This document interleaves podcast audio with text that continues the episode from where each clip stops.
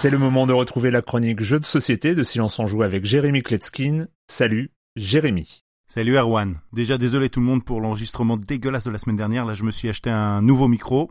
J'espère que ça vous cassera un peu moins les oreilles. J'imagine que je suis pas le seul à être englué en ce moment dans Red Dead Redemption. Alors je me suis dit qu'on pourrait rester dans le thème en parlant de Rolling Bandits. Bandits avec un S. Enfin, vous m'avez compris. Il s'agit d'un jeu 2D où on incarne des malfrats, des bandits, des hors-la-loi, et où on va dévaliser un train wagon par wagon jusqu'à la locomotive. On posera donc d'abord une carte locomotive suivie de 16 wagons qui vont comme ça serpenter sur la table. Chaque joueur recevra alors 7 dés de sa couleur. Les dés à 6 faces sont marqués de 5 symboles de bandits et d'un joker. Les cartes wagons sont marquées de 1 à 4 points. La carte locomotive, elle, vaut 5 points. Puis on posera aléatoirement des coffres sur chaque wagon, qui sont des bonus ou des malus d'ailleurs, puisque certains sont des bombes.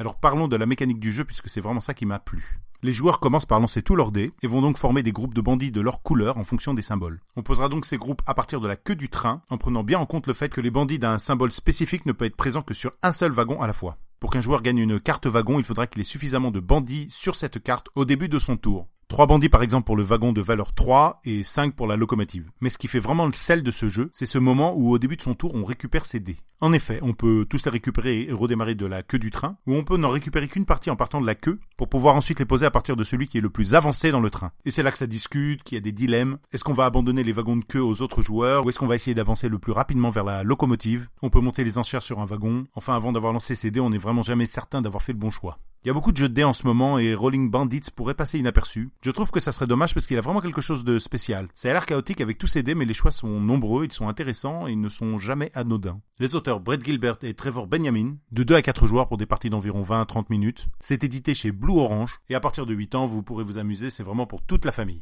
Et oui, Erwan, je le pense vraiment. Évidemment que j'aime euh, Towerfall, Overcooked et l'ultime, le légendaire Super Bomberman 2 sur SNES. Mais moi je le vis au quotidien, la meilleure expérience en multi local, on la trouve dans les jeux de plateau. Bye bye